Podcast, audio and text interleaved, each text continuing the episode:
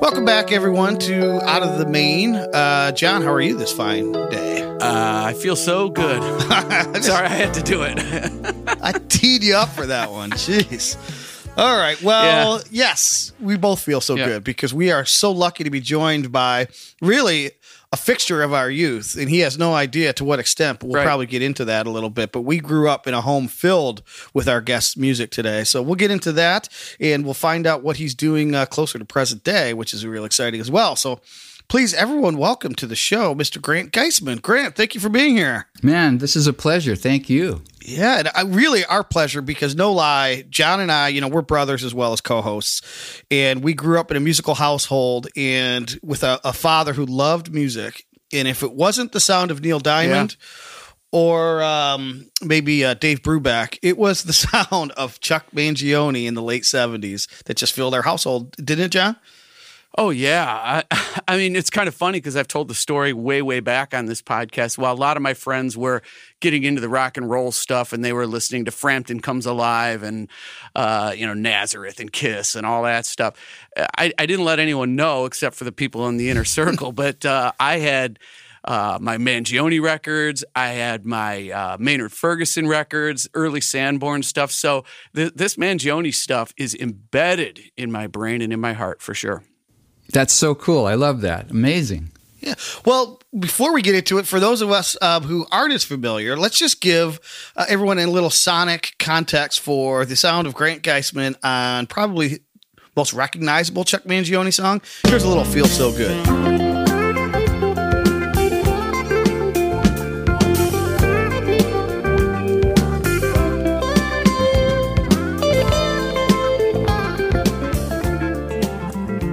So, uh, I think we almost have to start there, Grant, if you don't mind, real quick, because we did an episode uh, last season where John and I tried to explore all of quote unquote Yacht Rock's um, catalog to identify the best guitar solos that existed in the genre. And I am so proud to be able to say I am the one that picked Grant Geissman and said, listen to this. So, uh, I know you get asked about it all the time, Grant. Um, there's a section on your website, grantgeissman.net Dot com. Dot com. dot com. I'm sorry, dot com. So t- tell us a little bit about how that solo became to be such a fixture in musicdom. Well, it became a fixture because for some incredible reason, it became, you know, a giant top 40 hit.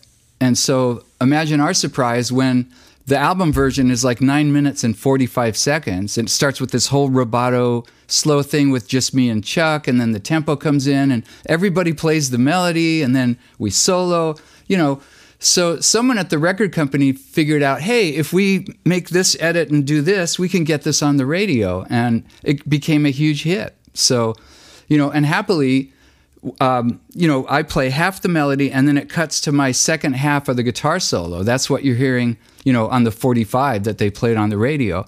And, you know, I'm I'm very flattered that people still talk about it because you know I've had people say they literally pulled over to the side of the road when the solo came on. It's like, what is this? I have to listen to you know harder to this. Well, you know, the uh, if we have guitar players in the audience, which I know we do, if they go to your site, grantgeissman.com, there's actually even a transcription of that solo, and people can uh, learn it for themselves. Now, Tom, when you pulled it out, though, you were talking specifically about the live version, which is even better and it's faster. Wow. That's the beauty of this solo is that there's really kind of three versions. There's the one that we grew up with on the radio, then there's the actual version from the album, and then there's this live version where if you ever had any question whether there was a lot, a lot of punching in and studio tricks and could he really pull that off? Oh my God, Grant, that live version is just smoking.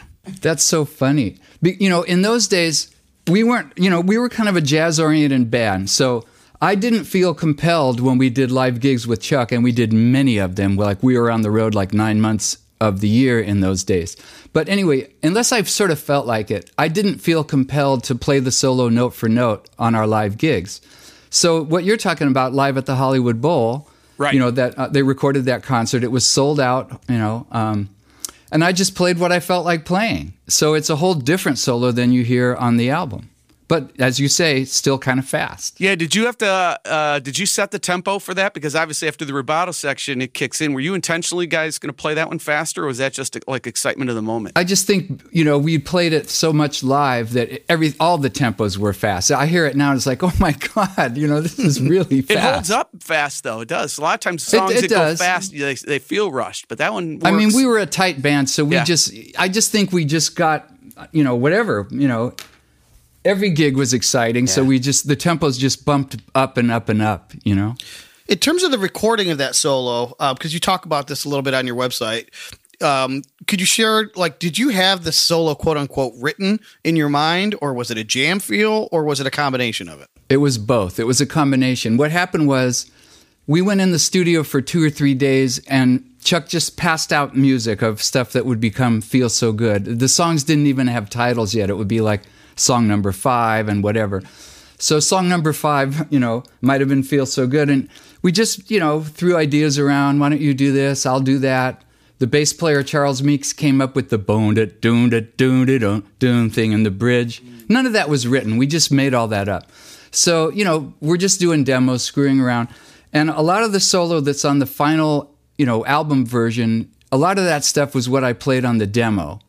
And then we all just kind of fell in love with what we did on the demo and we all relearned what we did and fixed up what we didn't like. So, you know, the final solo is a combination of that improv thing plus really composition because then I worked out stuff to fill in, you know, the parts I didn't like.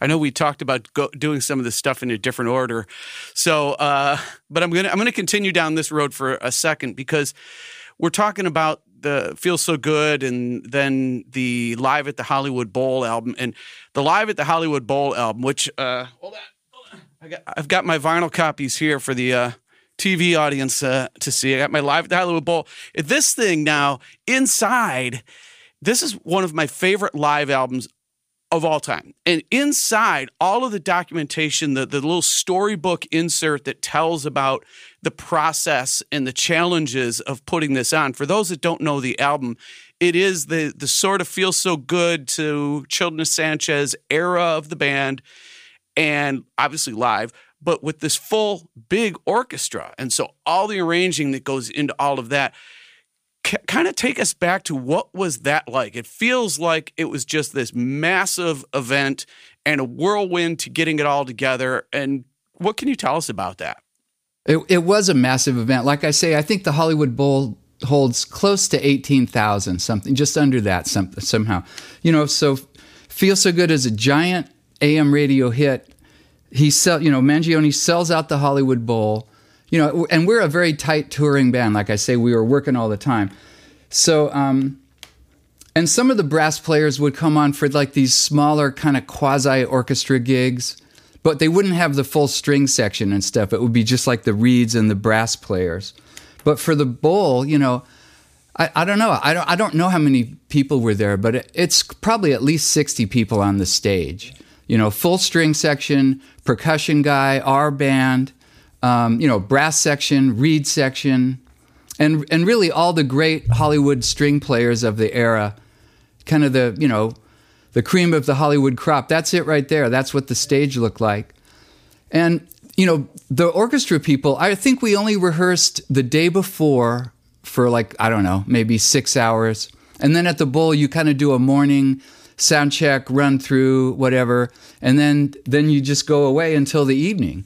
So it wasn't really that much preparation. I mean, we knew what we were doing, but in terms of like, you know, the string players, they saw it for, you know, like they saw it the day before for the first time.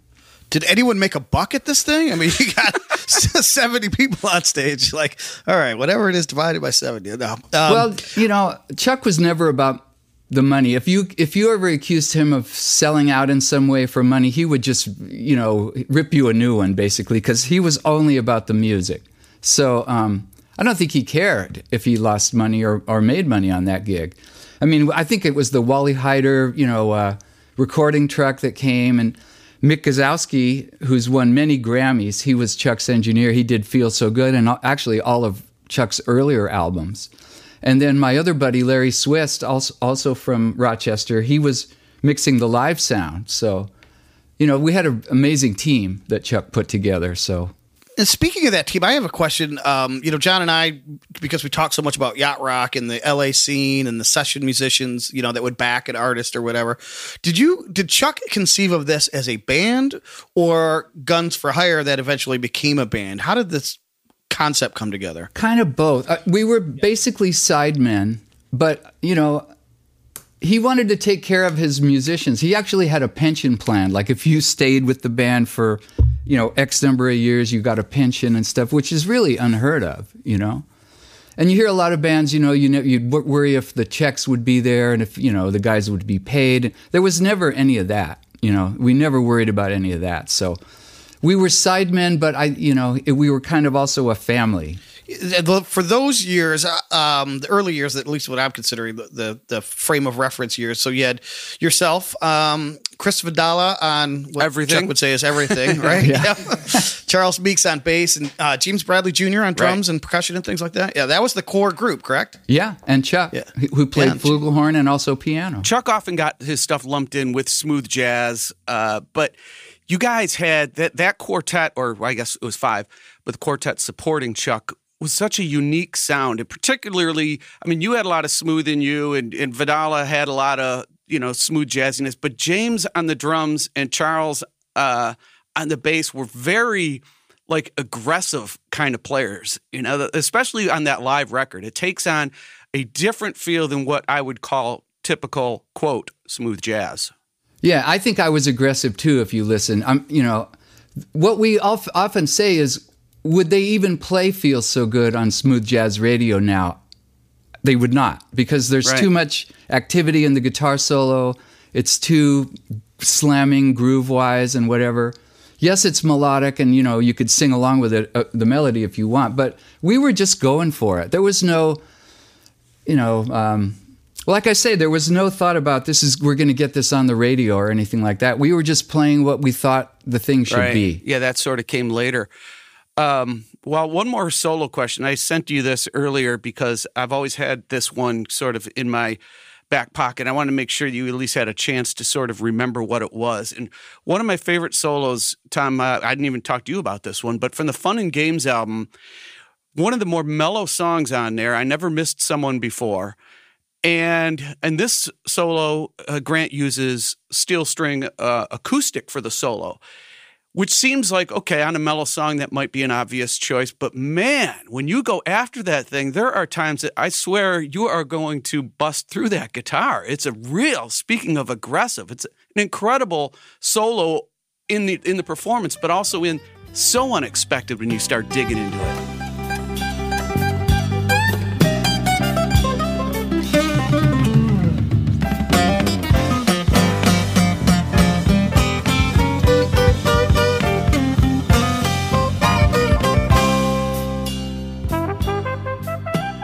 I actually had to go back and listen to that again. I didn't remember that song particularly well.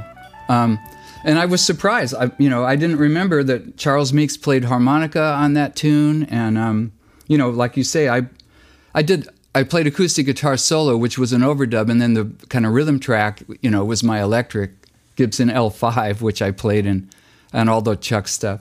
But yeah, I was, I surprised myself in re-listening to it that it's very bluesy, you know, very aggressive.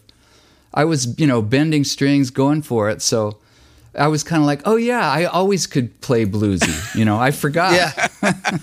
right. Well, and before we use that as a natural segue to your new record, I just want one more blast from the past off the Hollywood Bowl album because you brought up um, the notion of whether you were aggressive. John, if you could key, uh, cue up I Get Crazy. Oh, yeah. And start at like two minutes and five seconds, and listen to what uh, what Grant blazes through here.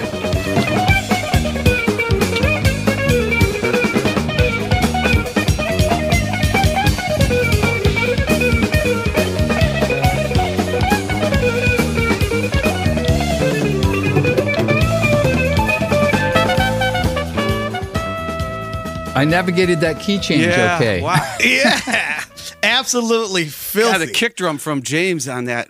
Woo. Love it. Everyone's a little aggressive right Dang. there. That's sweet. Yeah. what I wouldn't give to go back in time and At be that in show. that building. Oh my god! Well, we it's not mentioned a building; it's an open Yeah, air a amphitheater, bowl. Hollywood yeah, Bowl. You I- know, yeah, exactly. Uh, but, well, we mentioned a segue because you talked about your uh, you were bluesy back then, and you are certainly bluesy in the year 2022 because you have a new album out, um, spelled the way I would spell blues, B L O O Z, and it's a bluesy instrumental that's actually been nominated for a Grammy for what best instrumental. best. It's called Best Contemporary Instrumental Album. And uh, do you know who the other nominees are at this point? Uh, I don't know all of them, but there's some pretty good competition. So, Oh, you I'm know, sure, yeah. My fingers are crossed. But uh, you know, I've done 16 albums of my own over the years since my first one came out in 1978, and this is the first nomination I've ever got. So I'm extremely happy and grateful, you know, to be in this position to be nominated. So I mean, maybe I finally made a good album. I don't know, but you know, I'm very happy though. Yeah. Well, it's not your only uh, major award nomination now, is it? Because one of the other things that people that I didn't even know about Grant, and I just learned researching for this interview, is how much music you've written for TV. And obviously, our YouTube audience can see behind him, he's got the Two and a Half Men uh, poster on display. But uh, Grant has written music for shows, uh, one called Be Positive that I'm not familiar with, but also Mike and Molly. You played on the theme for Monk, I guess. Is that right? And then your Emmy nomination for Two and a Half Men. The, yeah, I co-wrote the theme to Two and a Half Men, and, and with my writing partner Dennis C. Brown, we did the music for all twelve seasons. So it was an incredible job, just super fun. And by the way, the longest steady job I've ever had. Well, you are a musician. Yeah, Yeah, right. exactly. But it was just super fun, you know, because um, you know Charlie Sheen played a jingle writer on the show, so there was always somebody singing something, or he would be sitting at the piano trying to write a silly little tune, or you know, it was always this kind of goofy stuff to do, and it was really fun. And you had to write all of those little thingies that Yeah. he was screwing Yeah, around with. pretty much all of them. Sometimes the writers would give us the goofy lyrics, and we would set those to music. Some, a few of the tunes, actually, the co-creator of the show, Chuck Lorre, he he actually wanted to be a songwriter starting out, so he gave us you know words and music to those things, and we just kind of produced them for the show and whatever. But super fun. My actual daytime job since 95 has been composing music for commercials and now film and uh, trailers and things like that. So anytime I tell somebody what I do for a living, they all go like, oh, you're like Charlie Sheen on Two and a Half Men. Well, now I know who the writer for Charlie Sheen is. Yeah. So you're yeah you're more like Grant Geissman. And the funny thing is, you know, Charlie didn't play piano at all. They never showed his hands. So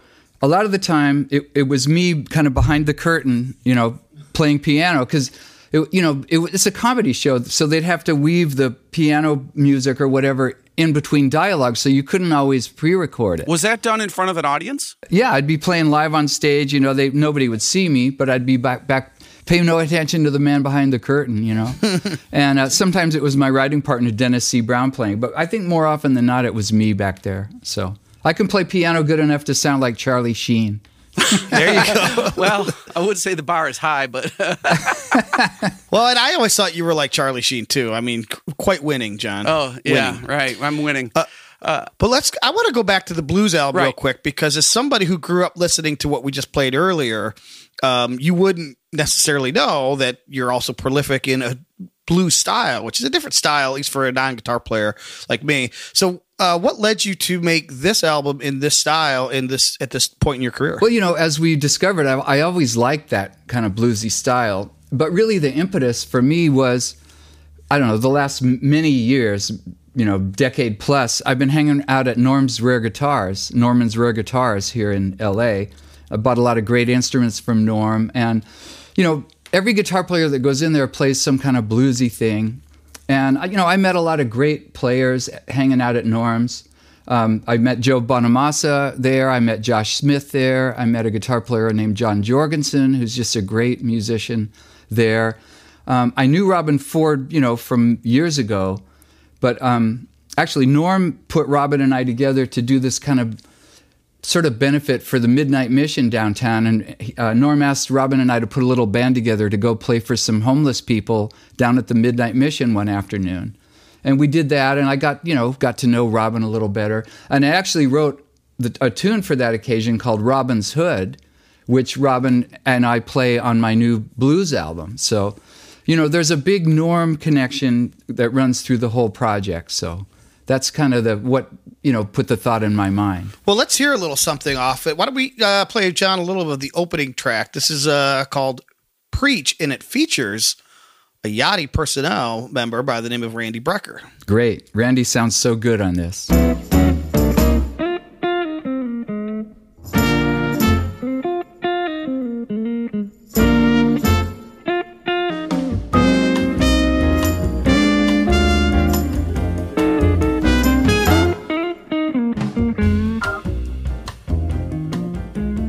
Yeah, and I mentioned uh, I mentioned uh, yacht rock personnel. So also Tom Scott, uh, Russell Ferrante. So uh, there's your yacht rock connection if we needed one. Yeah, and in true yacht rock fashion, you know, I know every once in a while we've been digging through the personnel, and every once in a while Grant's name would come up, but not very often, you know. But you have done.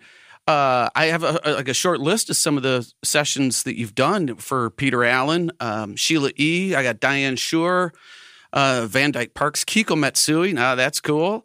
Uh, David Benoit, uh, Tiffany, Paula Abdul, Robbie Williams. I mean, so there's quite a list there. Yeah, I'm just kind of you know over the years I was like a gun for hire. So you, I also got to play on a Ringo album. Um, oh, oh wow! One day they called me up. I'm pretty sure Joe Walsh was not available, and they said, "Can you play slide dobro?" And I'm like, "Yeah," you know. So I went over to uh, Mark Hudson's studio and played on one track on Ringo Rama, uh, th- that Ringo album. So, oh, yeah.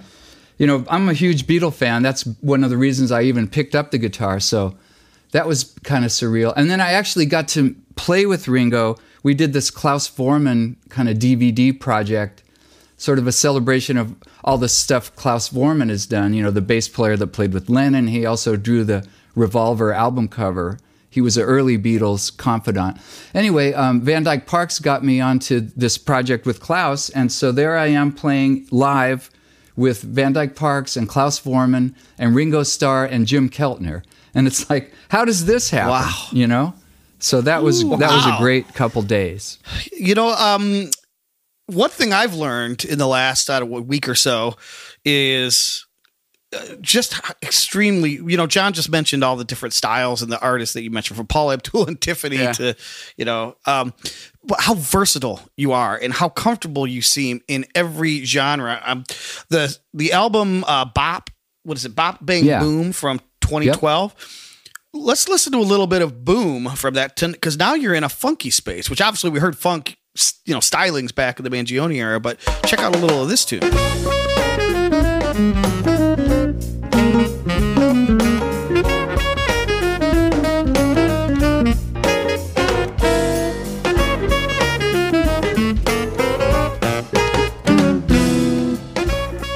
Tell us about that project. So, I, I, when I look at your solo career, just you know, in total, it feels like it's mostly focused on jazz, right? Is that yeah. accurate? But then you'll have uh, these departures. Well, yeah, kind of jazz. I'm. It's it's what you say. I kind of do. I'm sort of a jack of many trades. You know, I I.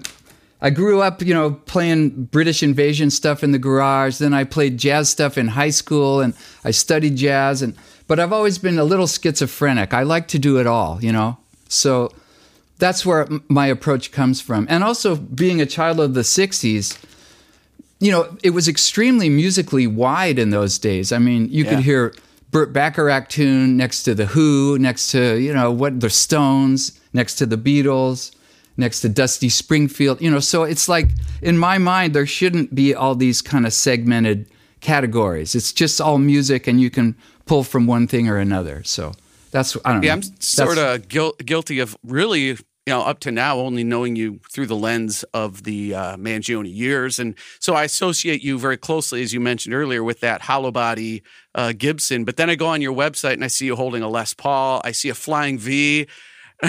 like, okay, there's there's more going on here than I even realized. Then I dig a little bit further. And Tom, I hope we can go here now. Um, but you're also a writer books, but specifically, and I know that our audience is of a certain age that they can appreciate this, that you are like the most avid uh, collector or something of Mad Magazine. So that is, you want to talk about my youth, waiting for that next Mad Magazine to come out. Now, tell us about how this all came about. Well, Mad Magazine is something. It actually predates, you know, my guitar playing or anything. I, I was turned on to Mad Magazine. I think I was about eight years old. I'd already been into comic books, you know, Superman and Batman and stuff like that. This is we're talking early '60s, like '61 or so. That'll, you know, no, no secret how old I am. But um, but then I had some kids and, and they had this thing called Mad Magazine and they showed it to me and I was like, what is this? You know, it was just looks so weird and different. And, and I'm like, you know, they go, oh, it's mad. You know, it's funny. You should check it out. And I go, well, well, where did you get this? And they go, you know, down the drugstore. And then I was like, they would sell this to me? You know, I was like, yeah, you know. so that's how it started, you know. And then I, I collected, and then I also became interested a little later in the 60s, like around 1967, into what's called EC comics, which is like Tales from the Crypt and Weird Science and Vault of Horror. And um, they also published Mad, which actually started out as a comic book. So I was a comic collector even way back then. And then I, you know, I collected on and off. Um, you know, kind of put Mad down for a while. Got into National Lampoon and stuff like that later. You Yeah. know, but then you know, in later years, I decided I'm gonna I'm gonna try to collect every issue of Mad magazine, number one, and then also try to collect all the kind of ancillary stuff. Like they made T-shirts and buttons and little busts of Alfred E. Neuman and records and all kinds of stuff. So I did that, and I assembled a very large collection. And then I actually, I was playing with David Benoit at Carnegie Hall. I think this is around 1988 or so. And uh, the bass player in the band, we started talking about Mad Magazine, and he goes, "Well, I think you can just go down there and they'll give you a tour." And we're in New York, and I'm like, "Okay." So we just walked into Mad Magazine, and they kind of showed us around, and and I had brought some pictures of some of my collection, and the guy that was showing us around goes, "Oh, you got to go in and meet Bill Gaines. You're a real collector." So Bill Gaines is the publisher. Anyway, long story short, I met Bill Gaines. You know, I have had a complete collection of EC comics, and then I proposed a book that was essentially the history of EC Comics and Mad Magazine as shown through their own collectibles. And that book came out in, I think, 90, 1995, and it's called Collectively Mad. And then since then, I've actually written five books related to Mad Magazine and the EC Comics. And the most recent one came out in 2020, published by Taschen. It's one of those giant coffee table books that they do called The History of EC Comics. And it actually it looks like this. Woo! Woo! Oh wow! And and that got nominated for something. I don't know what's. Uh, Yeah, it, says got, it got Eisner nominated for an Eisner Award, which is essentially the Grammy or Oscar of the comic book industry. This thing is like 15 and a half inches high, and uh, it weighs about 13 pounds. So it's close to 600 pages, and it's the complete history of EC Comics and goes into Mad Magazine years and stuff like that. So Did you Uh-oh. manage to uh, get a hold of every Mad Magazine uh, issue? Or are you still missing a few? yeah, I have a complete collection of Mad Magazine, every issue ever published. Wow. And um, yeah, But yeah, that was the other fixture of our youth growing up was Mad Magazine. So what what the what do they call the thing at the back where you fold it and drawn by Al Jaffee, who's about he's still alive. Al Jaffee, he's he's like something like nine, uh, 102 or something, and he only fairly recently, like the last couple years, retired from doing those fold-ins. Dang! Yeah, it's inc- it's incredible. what about your favorite artist, John, with the, the glitch and all those uh, onomatopoeia Oh, words? Don Martin. Yeah, I spent way too many hours of my youth learning to draw Don Martin pictures for sure, and I could still do it to this day. So I may draw one, and we can post it when we post this episode. You know, the funny thing about the Two and a Half Men co- connection, Jon Cryer is also a big comics fan. He collects um, like Marvel comics art, Jack Kirby, and stuff like that. And one day he goes, Hey, you know what's funny? There's two Grant Geissmans. I just ordered this book called Foul Play, and it's written by this guy, Grant Geissman. And I'm like, John, that's me. And so, That's hilarious. Oh my gosh. Um, well, going back to blues real quick because we do have a Grammy Award ceremony coming up. Um, I'd like to play a little off, uh, something else off of it. Um, we might as well grab the Tom Scott track since I'm a huge t- Tom Scott go. fan. John, you want to play a little bit of Fat Back, or is it Fat Back? How do you say that, Grant? I, I didn't hear the difference. All right, just All right, play well it. then here it is.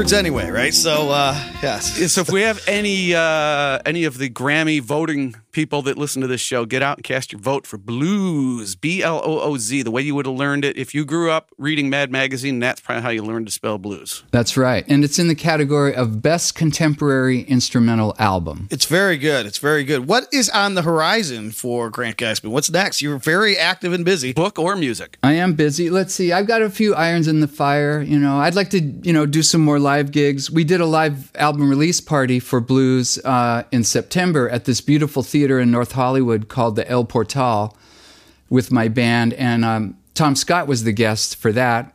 And uh, we actually shot that show. And um, we need to put that together and see if we can, you know, put stuff on YouTube or maybe do a, some kind of DVD. We haven't got that far yet, but, you know, that's probably the next thing. And then Yeah. Grammy Award season, you know, Grammy Awards coming up, so I'll be there. So we'll see. Fingers are crossed, you know. Yeah. Well, if you win, that's a good excuse to have you back. There That's you go. sure. I love that. Good enough for us anyway.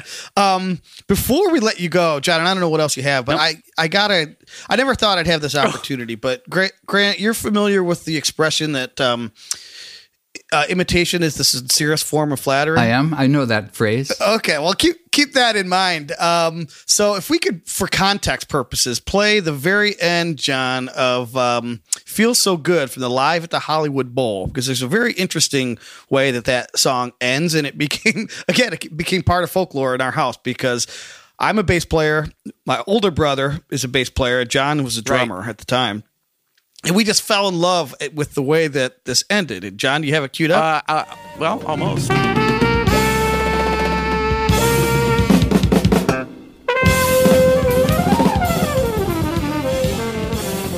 There's that superfluous pop note at the end of the you know the the triple snare hit and we were always imitating that in our household. Well fast forward to around 1990 or so and i've got a band that we're trying to you know pursue a career in music and we're sort of a fusion between funk and the emerging alternative sound of the time. Right. so think 1990 john's recording our record. We're putting together a demo and we've got this funk song that has this big sort of live ending and john and i don't know if it was you who came up with the idea or if it was me Let's do the feel so good ending. but and so let's play a little of that all right, here it comes.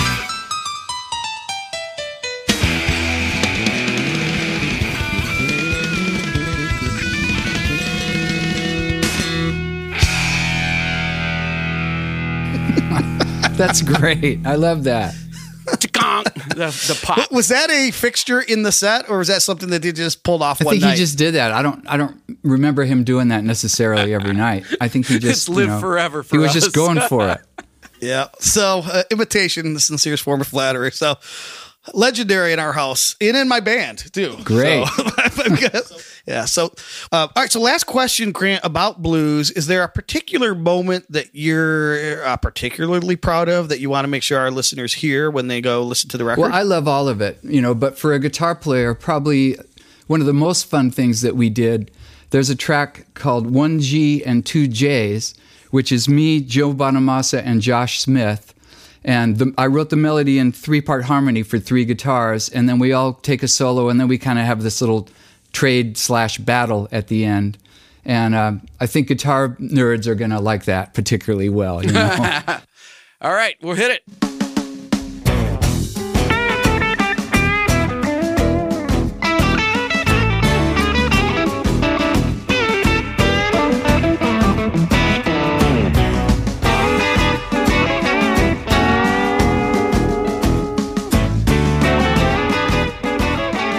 We've got guitar nerds among us so uh, very good very cool awesome. Well, cool. Well, congratulations on this new record. It's fantastic. It's something I did not expect to hear. Um, you know, such a blues centered sound from you, but it's absolutely stunning. Uh, good luck with the Grammys, and um, come back and tell us how happy you are that you won in uh, February, and then we'll talk about what's next. That sounds great to me. All right, great. Thanks. Yeah, thanks All a right. lot. Tom and John, thanks for having me on. It's been really fun. Well, that was a uh, fantastic interview, was it not? Man, if I knew back when I was a 10, 11, 12 year old listening to that stuff. So my friends didn't know, and I was secretly listening. If I knew that I was going to get to talk to one of those cats, woo, baby. yeah. Especially with like we told him how much we grew up listening to that music in the house. It's I, like, know, I don't think he realizes to what degree. I don't know if we we may have even undersold that because this Yeah. was, I mean, Mangione stuff, and to this day is still a centerpiece in my house, man. It. Uh, didn't you and listener Mike's high school jazz band try to pull off one of their tunes? Was it Children yeah, of Sanchez? Yeah, we did Children Sanchez. Yeah. and that, that's So- a, a tough one. But we played it at uh, an award uh, thing, like one of those competitions, and we Did you won, win? Yeah, we won states that year. So Nice, nice. Well, like uh, you know, my biggest uh, well, two things takeaways for me. One is I really had no idea to what degree he was going to be as versatile as he is throughout his entire catalog because I only knew him kind of through the Chuck Mangione lens, Right.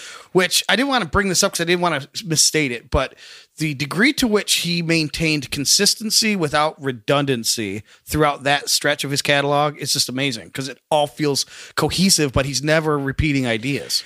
Yes, I totally agree with that. Uh, to to some degree, when you listen to the Mangione stuff, and he sort of uh, alluded to it, that there is there's only so much you can do from a roadmap perspective. They tended to use the same roadmap multiple times, and maybe that's why eventually the whole Mangione thing sort of ran out of gas. Eventually, but I mean, they had several albums that were just top notch. But when you're dealing with instrumental stuff, and they did, they would play the melody, then the next instrument would play the melody, then each would solo, and then we'd come back and the melody would be played in some sort of two part unison slash harmony was pretty commonly used. But what else are you going to do? Well, that was sort of a, a jazz constriction, Yes, right? right. Which we yeah, which we talked about. But Yeah. um, yeah, in uh, context, because I was eight years old at the time, and you were a little bit older. Is it true in my recollection that sort of Mangione, he may have not pioneered this idea, but sort of mainstreamed this idea of like a jazz solo artist breaking over into pop music? Yes, I would say what I always called it instrumental pop, and I think there's some people that still do. That's how I differentiate it from smooth jazz or just jazz of the era, which would have hmm. been obviously much more improvisational based. This stuff was a lot more melodic based, going back to the whole original concept of what we called yacht jazz. So it wasn't just give me a four bar riff and we'll play that a couple times and then we'll solo for 12 minutes. I mean, this stuff had song, verse, chorus sort of shapes to it. And so Mangione was doing it. I would say to some degree, Maynard Ferguson stuff at the time was doing that. Probably, um, Well, Herb Yeah, Alpert he does the rise, right? yeah, yeah. I mean, that's- to me- would be Yep, in there, Sanborn. and then of course I would uh, probably put also Spyro Gyra to some degree in there. Not all of their stuff, but like a song like Morning Dance certainly fits in with this exact same mode. Yeah. Yep. Cool. Well, and then the last quick thing is just a, a comment that it's amazing when you get to interview these folks that the stuff that you don't know about them is sometimes even more interesting than the stuff that you do know about them. And this is a perfect example of that. Mad Magazine, man, another slice of my youth, boy. And writing for TV and all this. And Paula Yeah. and Duel, like, the, go look at his website, grantgeissman.com. Check out his discography because you'll just be blown away. Yeah, I'm going to touch on a little of that in the lightning round too. So All right. Well, very good. Let's get into the lightning round, right. shall we? All right, so I guess I'll start with uh, does it float Okay. your boat? I'm curious where you stand as a general rule about instrumentals in nature. Do you, do you, are instrumentals just, you know, Right. by their very nature? Do you have any problem keeping them as what you would consider yacht rock? I'm looking at just real quick, you know, that Feel So Good was the highest rated song from Chuck Mangione by the guys, and it was Right. 44.5. So Near not certified. But like so so yachty to me. I, I don't I can't and don't see a problem with instrumentals. well, Do you? I didn't at first when we first got into this. I, I had the, the same things. I don't care whether it has vocals or not. Somehow, over the period of these few years, I've evolved to a point where it just they they feel like they fit adjacently, you know, but not quite. Like when they come Okay. on, eh, my my test is always when it comes on in the yacht rock playlist. Do I feel a sense of we've taken a detour?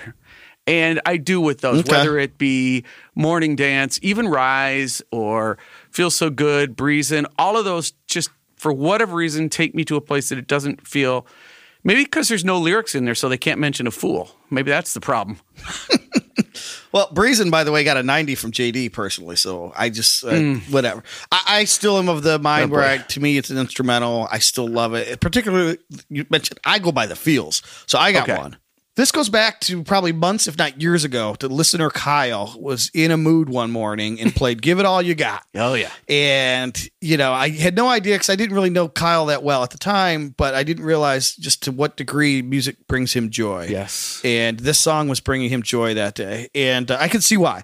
So, um, we talked about this song, Give It All You Got, when we did an episode on best solos, not guitar related. We loved on uh, Chris Vadala's uh, sax solo. Yep. And we stopped just short of playing Grant Geissman's guitar solo. So that's, I'm going to cue you up to about three minutes, 58 seconds, and let's listen to a little of Grant Geisman in Give It All You Got.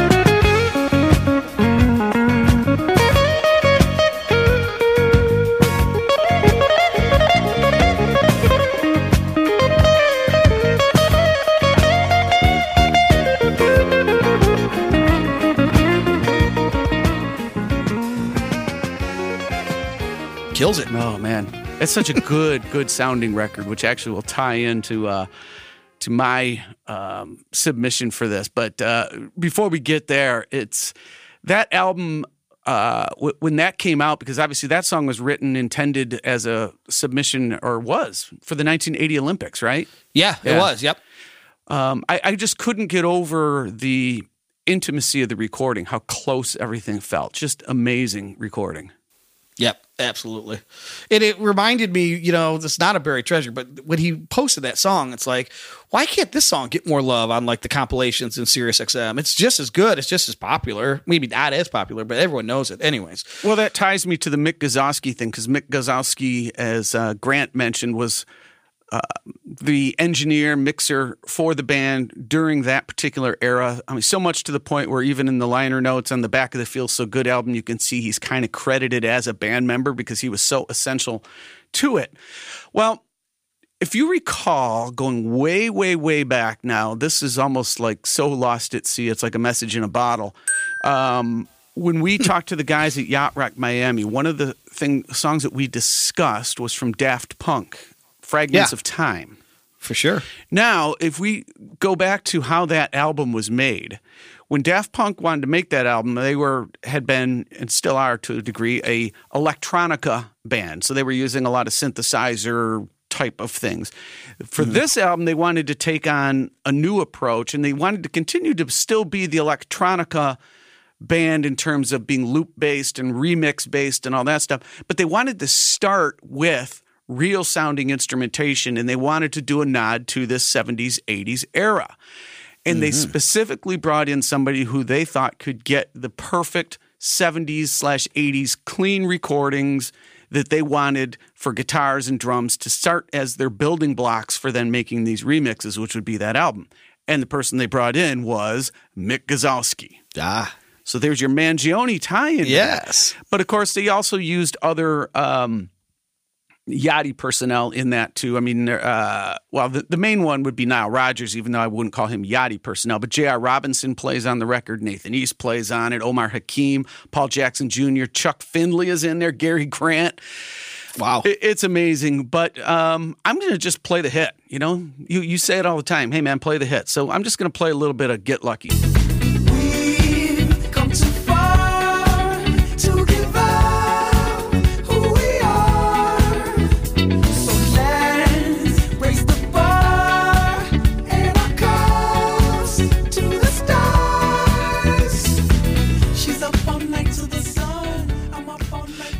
I did not expect that that was going to be the one you picked. Good too. It just reminded me of that conversation and the Mick Guzauski thing, and I thought that all sort of ties together because his recording quality is also a big part of what makes those records so enjoyable to listen to. Absolutely. The only I'd only uh, disagree with one word out of everything that you said. The nope. Okay. R. oh, Because? Daft Punk uh, hung it up uh, last year or the year before. they did. They are no more. Yes. Oh boy. so, anyways, but that's a great pick. Uh, cool. Yeah. How many All right. times did the Who retire? yeah, exactly. Okay, Okay, so now I guess I'm putting a question back to you similar to the question you had. Knowing everything you know now, which you I guess maybe you already did, about how this stuff was put together, that even though they use these known players, uh, organic initial recordings, essentially it really still was an electronica uh, remix approach to assembling these songs.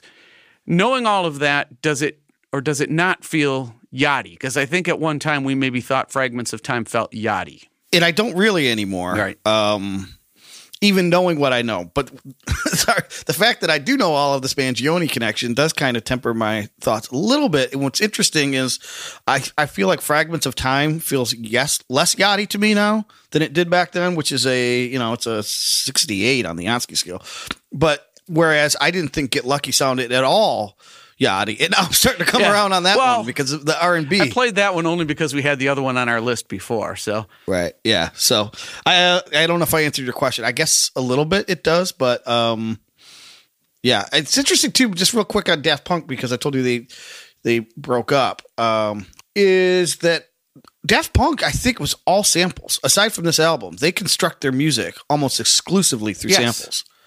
And but for this album, they decided they were actually going to play. Well, music, those became really the cool. Or- samples. they just decided to create those in a certain yeah, create different their own way. samples. Yeah. yeah, Interesting.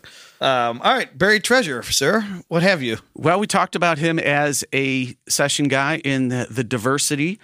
I went and sort of dug through some of the things that he played on, some of those names, and I found a solo of his that is pure fire. This is Grant in his sort of uh, maybe Neal Schon, like anthemic rock guy, just wailing on a song by Tiffany. So he played with Tiffany in 1988. He actually has a song on that record that's just him on acoustic guitar called Overture. But the one I want to play is this uh, sort of power ballad uh, called Hearts Never Lie. And we're going to go straight to Grant's raging pure fire guitar solo. After I also mentioned that Tommy Funderburk is on this as backup vocal, so it has a Yachty tie-in. Hit it now!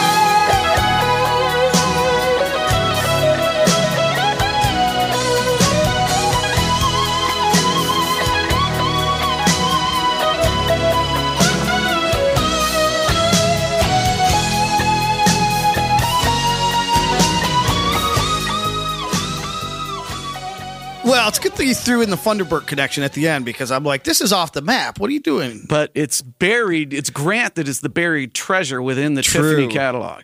True, true, true. All right. Well, I will see your buried treasure and raise you a buried treasure. Okay. And that is, you know, it's funny when I go back and listen to the Mangione, those that three record run. You always talk about three record run, but Yeah, that's um, right. That's the that's the run, right? Um, but all of the songs sound like hits to me because we were so it was like ubiquitous. We Yeah, heard we the music all all. the time. We know them all. Yep. So this is, I don't think you could consider it a hit, but this is off Fun and Games. Yep. Uh, and the buried treasure again is the guitar solo that is at 146 of the tune. You're the best there is.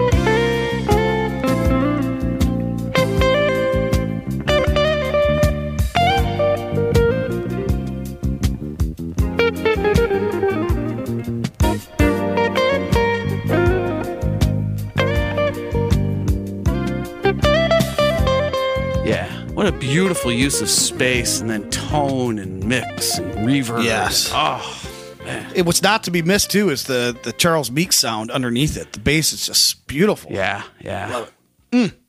All right. Uh, Off the map. off the map. Well, I'm going to go back to the Grammy nominated Grant Geissman record out in 2022 called Blues, and I'm going to try to keep it yachty because I'm going to feature another song off that album that has Tom Scott on sax, and this one is called This and That.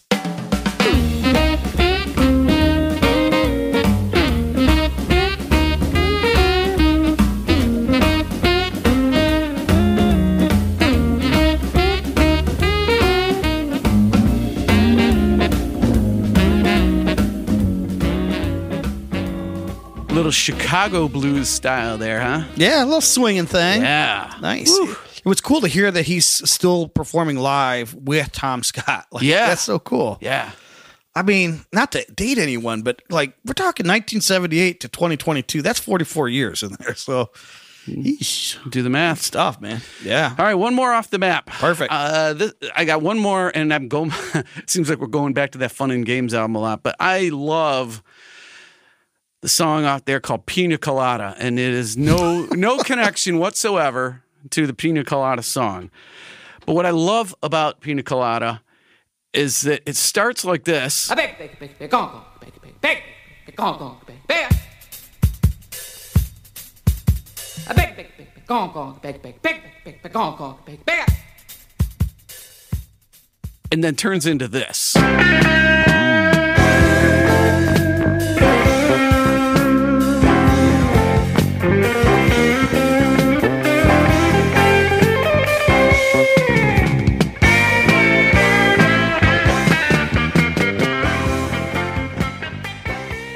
That is what you call filthy. Yeah, it. I'll tell you what. Revisiting this catalog again just reminded me. I I got to put Charles Meeks maybe in my top five of bass players. Ooh, filthy. I w- the part of the reason is is because you spend so much time listening to Chuck or uh, you know Grant that you forget about everything else. The drummer's amazing too. Yeah, yeah. James Bradley Jr. on the drums. Yeah. So well, all right. Well, this was uh, a fine how do you do, as they say. Uh, really good interview. Enjoyed it. The only thing I got a little bit nervous about is when you brought up Charlie Sheen, and then I kind of brought up winning. Do you remember the crazy things that Charlie Sheen was saying in that interview?